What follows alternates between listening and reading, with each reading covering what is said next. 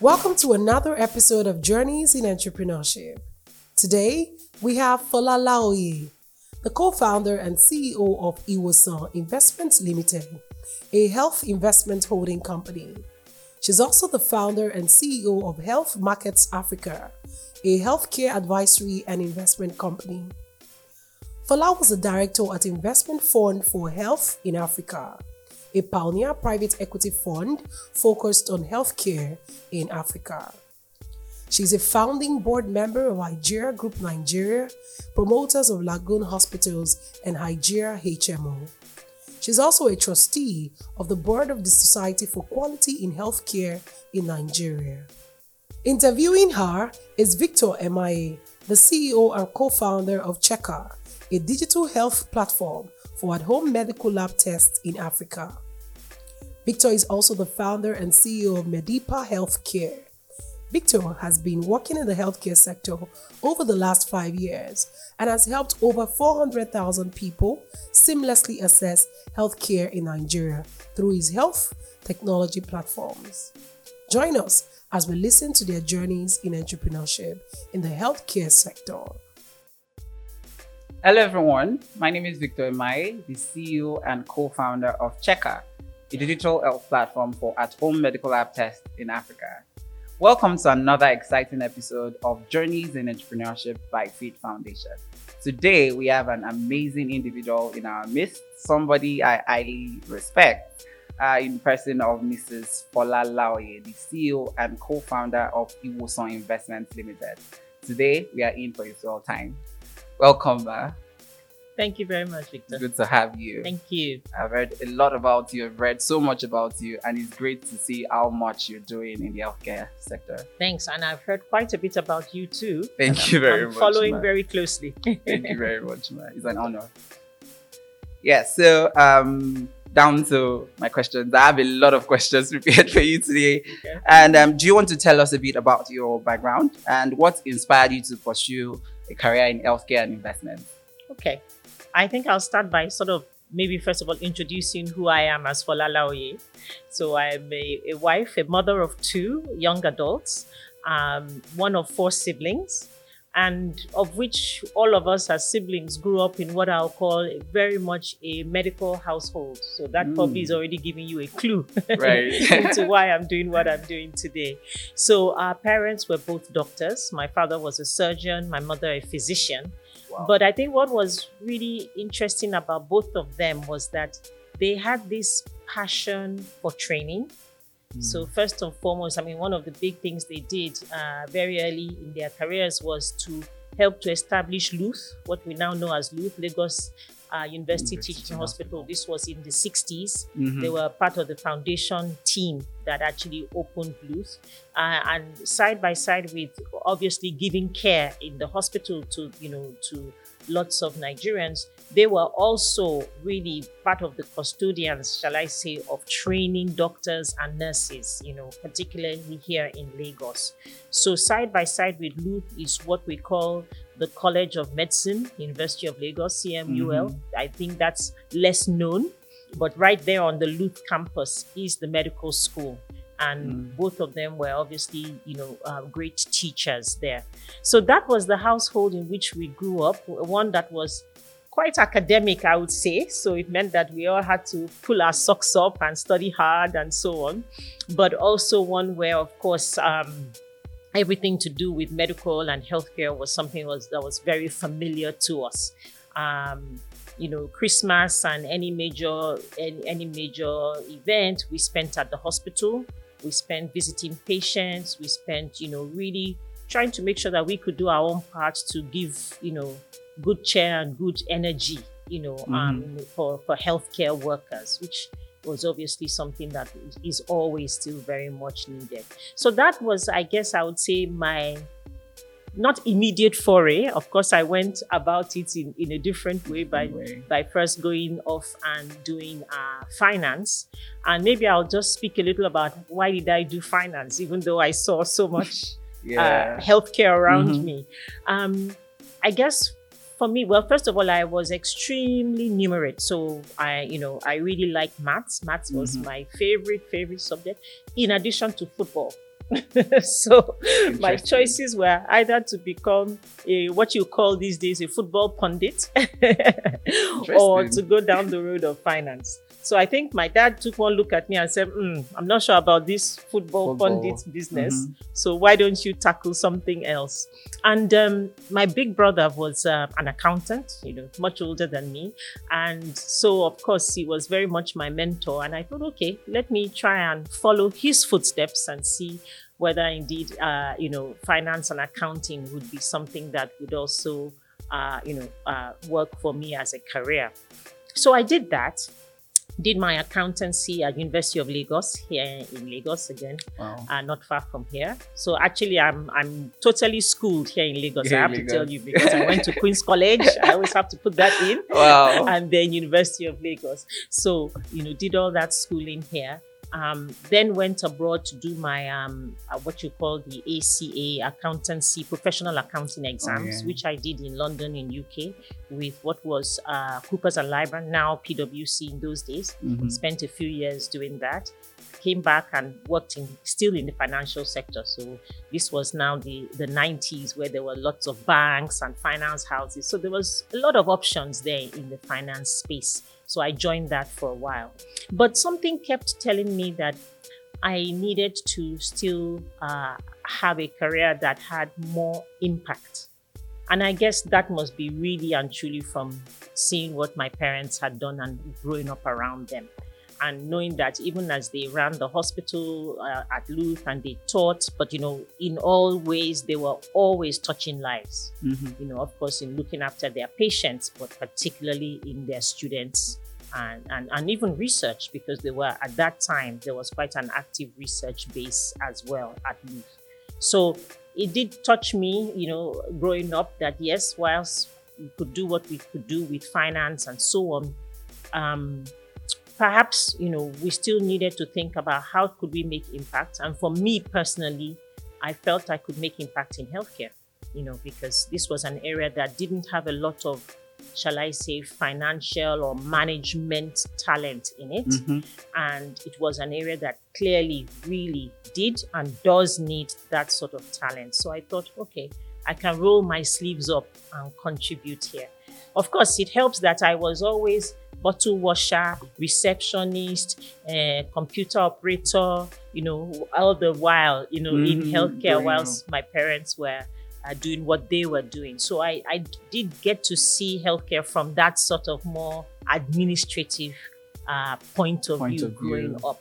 I should also say that, of course, my parents had also switched from being in the public system to private by setting up Hygeia and Lagoon Hospital. So that's where, as I said, I was rolling up my sleeves already as a kid, you know, doing holiday jobs and so on. So I could see that there was a lot to do um, to really create even the infrastructure and, and enterprise to support the patients that were coming in every day that were Mm. being looked after. And so I thought, okay, this could be an area that I, I really could spend some time and, and deliver some impact. Wow, wow, that's very inspiring, I must say. Looking that you schooled here in Nigeria, here in Lagos, and you went to London, right? Mhm. And I can, from what I read about you, also studied in Harvard um, Business School. Mhm. I'm very curious because Mhm. I've been talking about it right from when I was on campus. I want to go to Harvard. I want to go to Harvard. And I know it, it takes a lot Yeah. to go to Harvard. I'm kind, do you want to share a little Yeah. more about your journey in Harvard and also then transitioning to become the CEO of Iwosan Sure. Investment? No, certainly. It does take a lot to get to Harvard, I have to say. And, you know, I always like to, to let people know that I didn't get into Harvard my first time, you know, Wow. because I think it's important for people to know that, you know, we all go through, you know, our failures as well. And we, you know, have to, we still have to be even more deterred, you know, Mhm. and it, it needs to sort of give us that energy to try and try again. Yeah. So, like you, I also wanted to go to Harvard when I was uni like It was just, you know, a major dream of mine. And I did, I applied, you know, even before I'd finished at Unilag. you can imagine. That's That's, how bold I yeah. felt, you know. But of course, I was, I don't know, 20 years old, didn't have any experience and so on. And Harvard said, not yet, you know. So I went off and I thought, okay, yes, let me now go and really uh, put some energy into well my, my first of all my training to become a chartered accountant which is what i did while i was in the uk um, but somehow for me even apart from the impact nigeria was always calling I never really wanted to jackpot forever. Right. Let me put it that way. I jackpot for a reason because I thought I was there, you know, to, to do my uh, art, my accountancy. So once yeah. I, I was articled and I got my my pali, as they say, my license, I came back to Nigeria, Nigeria and I was working in financial services. And to be honest, the Harvard story only came up again when I then looked around and I said I wanted to pivot into healthcare. Into healthcare. So I did make a very deliberate decision at that time to pivot into healthcare. As I said, having seen what my parents were already growing as Hygeia and wanting to support that effort, I felt that, okay, I needed to go and make sure that I could really create what I would call my own entrepreneurial toolbox. Kind mm-hmm. of what I guess, you know, those of you who've had the opportunity to come to the FATE, FATE Entrepreneurial yeah. School also come for, right? Come for, yeah. To say, okay, mm-hmm. I've, I've, got the tools that now will allow me to go to into the world to, and yeah. feel bold enough Great. to be an entrepreneur. So that was why for me, Harvard. And again, at that time when I was making the decision, of course, I thought about other business schools, but Harvard was always the first one on my list. And I guess the US was also very much of interest to me. One, I had already had the opportunity to be in the UK. And secondly, um, this was a time also where we were beginning to think about health insurance in Nigeria. Mm-hmm. What would the structure look like? Because we knew that one of the key things that we needed to do from the healthcare perspective was to really create a a financial, you know, a, you know, financial cooperation, you know, proper risk management, mm-hmm. uh, and really be able to to sort of change the dynamic from what I'll call the out of pocket market True. into one that was a lot more um, organized. And health insurance appeared to be a key, almost silver bullet, um, especially from the point of view of an active private sector because by this time in the 90s, the private sector in healthcare was beginning to pick up, um, though again in a very fragmented way, yeah, without true. much um, in terms of standards and so on. But we could see that there were some early signs. And so the US was also extremely um, interesting to me at that point because I really wanted to understand the US healthcare market and understand mm. how health insurance had really grown. Grown, yeah. Uh, you know, whereas in Europe, you, you know, we had more of the um, single payer type system, which was government, but yeah. we realized that in Africa we were going to have to look at something else. So for all those reasons, you know, uh, the US made sense, and of course, Harvard Business School. So put in my application. I think I put it in very interestingly the last day, literally the last wow. day, last round. But obviously, it was compelling enough for them to, you know, to say, okay, you know, come come over. So did my two years there, and to be honest, through my period there, I think I must have done, I would say, two key things. One was to really um, understand really how the U.S. health system worked, um, and how the U.S. sort of health management worked, and what were the key issues to think about as we were trying to build up something back home. So I did a lot of that. The other thing I did, which I always do whenever I can, was to bring Africa to Harvard Business School. Right. because, you know, at that time, you know, we were talking globalization, right? This was the dot com era. We used to have these lectures, they would come and light up the world globally on screens. And Africa was always this dark continent. Wow. So that was the other thing that for me you know, maybe just having had the privilege that I'd had of growing up as I did and knowing what could be. So yeah. one of the things that we did at, at Harvard was to set up the Africa Business Club, which now runs till now to this day runs a, a wow. huge Africa business conference and really brings, you know, African entrepreneurs to Harvard students and, and so on. So that was at least the journey of coming to Harvard and coming back from Harvard then, you know, I then joined what was the family business, being Hygeia. Uh, at, at, that time, my, my parents had built one hospital, Lagoon Hospital, and uh, we were now thinking about how do we expand this and how do we also not just expand the infrastructure, but expand the access to care. Mm. And I think there were three things that we saw that we needed to do to really sort of help the enterprise, you know, of healthcare develop in Nigeria. So access was one, Mhm. quality of care was Another. another, Mhm. and then of course the third one being cost. True. Um, now it's a triangle that a lot of you know, if you you know when you sort of read more, it's it's it's like a two-sided triangle. You know, it should have all three sides, but very often it's difficult to really balance all three Very in true. that access, quality, cost. Cost. So sometimes you have to go for access and cost, which may be at the expense of quality. And sometimes you want to bring in quality, but then you know one of the other others suffers. yeah. So really, I think for me, and maybe if I can put the academic hat on that I had been brought up with, it was really still in doing what we were doing, but trying to see how to make all three come together. So with that in mind, and joining uh, Hygeia, we set up Hygeia HMO, which was the side that was then, you know, the managed healthcare, health insurance. Um, of course, uh, I'll touch on the fact that in setting that up was also working with, you know, the sort of the regulatory environment, but we can Mhm. talk about that a Yeah, bit more as well. But setting up Hygeia HMO, using that to bring up health insurance, whilst also developing more hospitals and clinics in the Lagoon Mhm. Hospital network. So that then became very much, uh, you know, the work that you know I came back to do. Uh, we also, at that point, also uh, looked at what we could do on the more foundation side.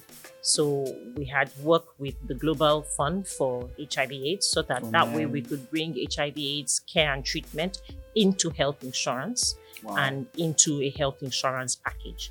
And we did that as well, um, not just even for what I'll call uh, the sort of, um, shall I say, corporates and so on, but we also got to do that for communities through community insurance. So, very exciting time. A lot, you know, there was a lot to do, a lot was happening, and I'm I'm glad to see that a lot of what we did at that time, you know, has really grown from there. Wow. Wow, this is it's so much work that you've done in this period. And I, I know talking about insurance, I know that there's so many complexities Yeah. with managing costs and regulation, also the different um, regulatory changes, fee for service at some point, at some point is another thing, and you're just trying to manage it. Sometimes it feels like it's the insurance company that is taking the hit. Sometimes, so do you want to share some of the challenges that you've you've faced, right? Setting up, com- coming from the finance background and now coming into the healthcare industry, then setting up an insurance company out of the hospital that your parents have. Well, I mean, yes, I think at that time there were, as you rightly said, you know, the w- what we had to focus on was the need. Hmm. You know, we had to focus on the community and the need, and how to really create a setup where you could really get more and more people to access care. So I think that was what really, you know, drove us. That was what we were always looking at to say, okay, how can we make this, you know, more open and more accessible? Good enough around that time too there was a lot going on on the government side. Um, this was you know started just before 1999 um, when finally we got the law passed of the national health insurance scheme act. Uh, well it was a decree in those days because it was actually passed under the military. So Oh, it was uh, nhis decree. Um, but anyway luckily the um, civilian government came in and took it up and made it an act um, but even after that law had been written, it took about five years for it to be executed. And so, those of us who were already sort of beginning to work, even without any regulation, we got involved and we started working with government. You know, we had good enough some platforms like the NESG were very, Mm. very active in, in saying, okay, how can we really bring the private sector and government together Together. to work together? So we did a lot of work together to say, okay, what should the operating guidelines look like? Mhm. How could we really do this? What would be the right, um, shall I say, basket of care? You know, you know, we knew what were the key areas in terms of non-communicable diseases, Yeah. but we also knew that you know there was more coming up, how do we also make sure that as you as we were discussing earlier from a diagnostic point of view we're beginning to see more in terms of the um, you know um, shall i say non-communicable diseases in Mhm. addition to the communicable diseases Mhm. so the hypertensions the diabetes Mhm. and of course emergency care surgical care when needed course maternal and child care Yeah. being the bedrock of everything we were doing so we wanted to try and bring that basket together together. you know. uh, which was quite a bit. And this is again in a scenario where most times government is working on what you call single disease programs. So there's a malaria There's a program, malaria program or there's a you know an HIV program. And But we were and all of that. but we were saying, look, we want to look after the family. I want to look after the entire individual. And so health insurance can help us do that because we can bring that basket of services together and we can really, you know, think about what would be the uh, shall I say, first of all, what would be the, the amount of use needed, uh, which is what the actuarial people come and calculate for you from an insurance point of view, you know, uh, and then of course what would be the cost. So again, it meant bringing technical skills in that were not necessarily medical skills, you Sure. know, but management skills, yeah. you know, actuarial skills, financial skills. So I grew- I was able to play a role in that Drew and then we were we were able to then uh, come up. But yes, it created challenges. It still does because, as I said, as you want to create more access, you have to think about cost. You have to think about quality. And in a market like this, where we still don't make anything, we import, you know, almost all the materials that we use in the sector, you know, and, and costs are high. So it was always trying to to pull that together. But at least I think we've seen, whilst yes, health insurance still has a lot to do, you know, we went from zero to something like six million people in you know in a matter of two or three years. So that was a Wow, lot of work to get going. Now the market is I think somewhere around 12, 15 million, but we know we're still very far from where we want to get to. In fact, at that time, uh, the President Obasanjo at the time had given us the uh, objective or the mandate of getting to 30 million people, but we're not even there yet. yeah. Even now. Yeah. right. So um, I mean that that's very interesting looking at how much work you've put into doing this in the healthcare sector. But I'm curious about um Iwosan Investment. Mhm. Uh, it suddenly sprung up one day and I was like, Iwosan Investment and I started seeing it was on Lagos. Okay. Yeah, so um how did this happen? So what's the story behind that? yeah, so the story behind that. So essentially, I, at least I think I've, you know, discussed how we got Hygeia going Mhm. with Lagoon. And what we then did, or one of the things that I then had to do with my finance hat on, was always raise capital. Because I'm sure that is something that we know that healthcare particularly Critical. is, Yeah. a, is a capital guzzler, isn't it? Yes, so uh, raising capital and we were doing it as an institution. We always did things, even though we started as a family business, we did things from a corporate point of view of as an institution, and we always brought in outside investors and so on. So, as part of that, uh, we raised quite a bit of international private equity invest um, funding, um, and so over time, the institution got bigger and bigger, uh, with more shareholders at the table. So I then took a back seat. Uh, we brought in professional managers, and I could spend more time with my kids because by this time I felt like I'd hardly seen my kids, uh, and they were at an important age. So I then, you know, did less in terms of the day to day, whilst I did still try and support the sector in many in many different ways, including our, our quality organization, the Society for Quality in Healthcare, you know, Mhm. and so on. And of course, I also had my consulting business as Health Markets Africa. And then came COVID. And I think COVID was then a major wake up call for all of us in the sector. True. And we realized that we were going to have to bring together everything that we could find. Uh, we needed to do what we could to support the government, you know, the private sector, and so on, because we all didn't know what to expect. True. All we could do was watch what was going on in other parts of the world Yes. and expect that a tsunami was coming towards us. So I rolled up my sleeves again and got involved, at least in the in the COVID um, uh, work at the time, and we created actually what was then a an isolation center, Center. which was done at the landmark um, um, uh, event, Event center. center. and that was done uh, in partnership with the, an NGO that I belong to called YPO, and we were able to really, you know, put together uh, at least a service. We had 80 beds, we had, you know, uh, you know, staff volunteers. We had about 200 volunteer Wow. staff. We had uh, y- y- y- ventilators, you know, an Mhm. ICU, everything ready to go. Um, we used it for about five months, but luckily, after that first wave died down, um, a couple of things happened. One was government themselves were a bit more, you know, Yeah. prepared and they had put more resources on the table. Bigger invest um, funders like CACOVID had come up, so Mhm. at least we were able to tail down. But at least I'm glad that we were almost what I'll call a first responder at the time, and we were able to put that service, you know, for the benefit of Nigerians. So whilst doing that, of course, it had got me going again to say we still have a lot of work to do in healthcare. We still have such a huge capacity gap, both in terms of infrastructure, in terms of people, in terms of training, and you know, the tenacious side of me came up again to say, can't can't stop, have to keep going. And so around that time, I'd started talking to some local investors here in Nigeria to say, okay, how can we do this? But as Nigerians for Nigeria. Uh, in the past, I had seen the ability of working with international investors, but I wanted us to sort of think more local. Local. And that's how Iwosan was born.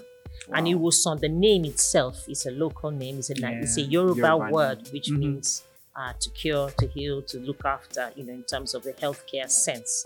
So to sort of make sure that we always, you know, identify with our local roots.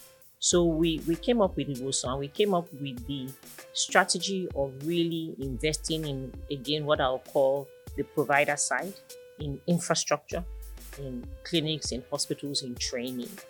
And so it was, I guess, I say, uh, fortune as well that then made it happen that Lagoon Hospital again was available to be acquired. And Mm. so, uh, you know, we went down that road. And that's how uh, Lagoon changed hands from being Hygeia to being Iwosan. Wow. That's that's interesting to know. Uh, at least it personally clears my own doubts about how it happened, Sure. right? Yeah. So I'm looking at the um, play of technology, right? Mhm. Technology started coming, and some at some point you think that is this the right time for technology in healthcare? I could remember. I think the first major technology in healthcare was EMR and how to digitize and all that. And so many doctors were very they were just looking at is this something everybody will use? So how would you think that um, technology has transformed how healthcare is being done here in Nigeria? And how do you also foresee its delivery now and also in the future? I think it's getting there, but not fast, fast enough in Nigeria. And if we're not careful, it's going to create us even being further behind in healthcare than, than we are. Um, our own first foray into technology was, to be honest, when I came back from the States, and I came back from, from HBS, obviously having seen the healthcare system, System there, there. having seen uh, trying to put together a health insurance system, it was clear that we needed we needed technology. We couldn't do it manually. So we started first, like you said, with EMR. We tried to build our own. You know, we worked with a few local partners. We realized that we couldn't get to scale fast enough. So in the end, we then brought in some skills from India and, and, and started working with an Indian platform. And so, so that meant that Lagoon was one of the early adopters of an, an of an EMR, system. So we've been on EMR, I think, from about 2009 or so. Um, and what did it achieve? It certainly achieved us being able to scale up. It, it Sure. meant that we could definitely see more patients and we could definitely work better with the insurance companies Mhm. uh, because we were able to um, you know, sort of integrate better in terms of claims administration, True. in terms of being able to give uh, good enough information regarding diagnosis and all the information they required. But of course, more than that, we were also, as we also now started to open up other branches, we were able to allow patients to come in from different parts of the system Yeah. and still integrate with our doctors and, and caregivers. So that was a first important step. But going on, we then realized that really we had to automate everything we're doing. So we had to automate lab, we had to automate imaging, you know, and so on. And we, we've been continuing on that journey. Mhm. And of course, it was very important because when COVID happened again, the system, the healthcare system, largely had to go uh, uh, virtual. Yeah. And, and so being able to look after patients virtually, being able to access their records, access their images, and so on became a way of life. And I think that's the way we see technology. Technology is just a way of, of life in our business and in our, in our hospital system. And it has to become more and more like that, you know, across the, the healthcare ecosystem. yeah. I know that there's a lot of, um, you know, tiptoeing around it. One, Yeah, first of all, oh, can we afford it? Should we really invest in it? And secondly, how do we use it? Mhm. So there's a lot of education that still needs to happen. Um, but when you think about where technology is going now with AI and all Yes. the benefits that that brings, um, it's something that we really have to do. I, I mean, it's early days, but at least the sounds we're already hearing from this current government, from a healthcare point of view, the last one week or so has been all about digitizing uh, healthcare and digitizing records. And I think certainly um, it could be a game changer. Yeah, interesting, very interesting. And talking about um, um, startups Mhm. trying to, because they play a very great role in trying to bring te- technology Mhm. um, to forefront. A lot of founders are discouraged, right? I've been in the healthcare industry for five years now, and sometimes I'm, I'm like, oh God, am I still going to do this? but I, because of the passion, I keep at it. So I'm looking at the funding la- landscape. How can startups and entrepreneurs like get access to funding and investments, Mhm. right?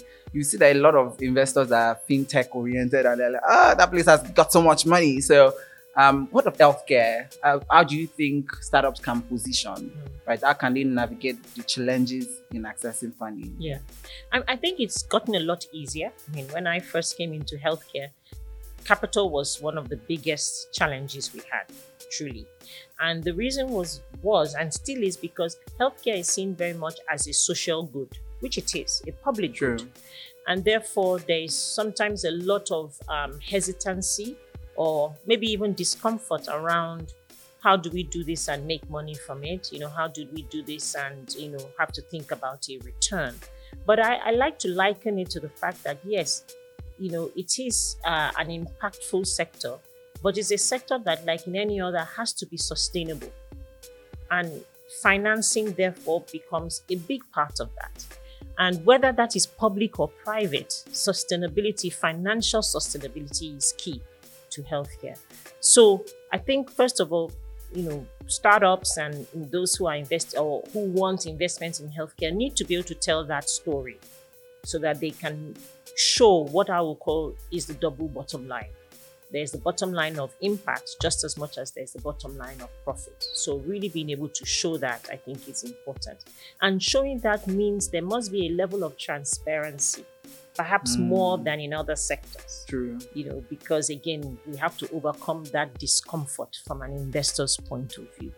Um, and then I think with that in mind too, whether you're healthcare or any other startup, I think I'll always give this advice that for um, any founder, any you know anybody who's starting up a business, again to realize that you have to, in addition to being transparent, you also have to be uh, sure that you can bring some governance and, shall I say, compliance into play from day one.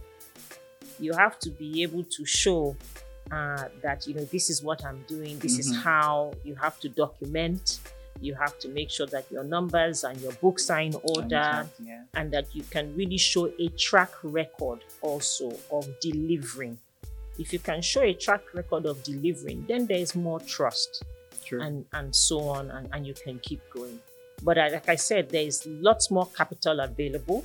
So I think if, if that system, you know, if those steps are taken, um, there is a lot more capital available now. Yeah, thank you very much for that. Uh, personally, I'm thanking you because I run a startup, right? So, I mean, and I look forward to exploring, um, I mean, more relationships in the sector. Sure. Yeah, so, So um, I think it's my turn now oh, great. to ask the questions. that's fine. And I think you already led me into the first one, which was what you were saying about, you know, as being a startup. But I want to ask you as well that what would you say? I mean, you've been now in the sort of STEM sphere for a while, Yes, right? and yes. particularly now in healthcare. But what would you say have been your biggest challenges as you think about yourself as a startup in the space? Uh, I would say that um, when when I initially started, Mm. um, a challenge was that I was not an healthcare person, so I had a lot of reading to do. Okay. I was coming. I studied economics on campus, and uh, I knew that I wanted to be a business person. But I was so passionate about healthcare because I almost lost my life. My university didn't have an EMR at the time, Mm. and they didn't attend to me Right. right? So finishing school, I was like, so many hospitals do not have this. How can we create one? And in about a year, I was able to come out. While I was in the STEMS field, I was building and building. So when it was time, I got into FATE Foundation and I, I learned business. And I'd already read a lot about the healthcare industry, worked with a lot of doctors to build the solution.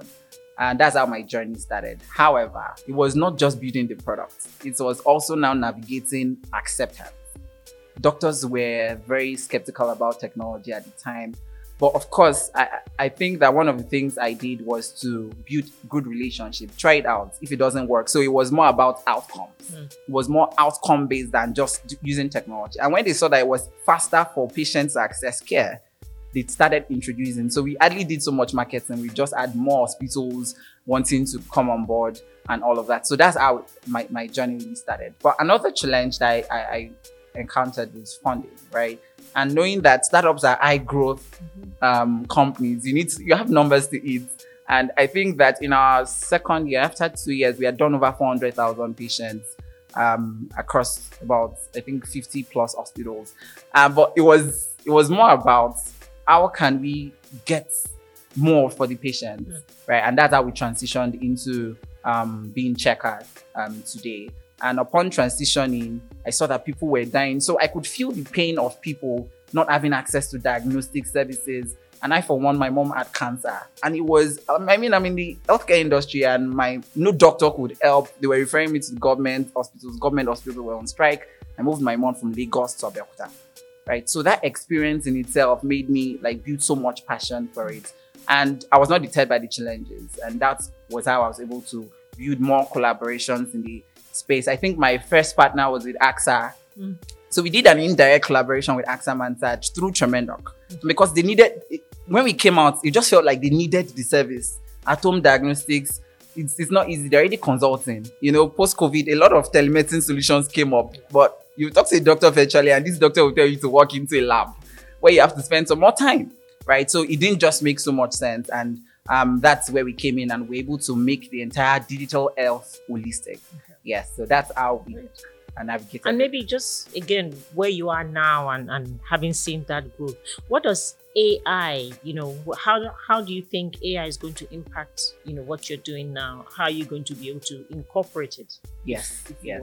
So um, I, I think it comes in the area of predictive med- medicine. Yeah. right? And what we are doing, um, like earlier when we were discussing, I think I mentioned how we are building an offshoot of our product. Um, Chekker is at home diagnostics for a lot of people can afford it, but there 200 million Nigerians, which so many people are poor, right? So building another um, program out of Chekker. It's called Health Check Africa, where donors and corporates can sponsor um, um, health checks, Mm. monthly health checks. So it's healthcare screening and monitoring for everyone right? So we have people already in the location, they have all the tools they need. They just come together, just like the voting system when you want to vote and all that. So we have locations across communities. And the goal is to see that we use AI to analyze data that is gotten, trend analysis. And it's a use by a case by case scenario where we're able to now send people, okay, once you've had this for maybe high blood pressure and it's not going down, right? We're able to now say, okay, do this. And but it's AI algorithm that will help us manage the numbers. Mm. So and also writing some machine learning models such that even without a doctor's interference, we already know that once numbers are this and this and that, this is what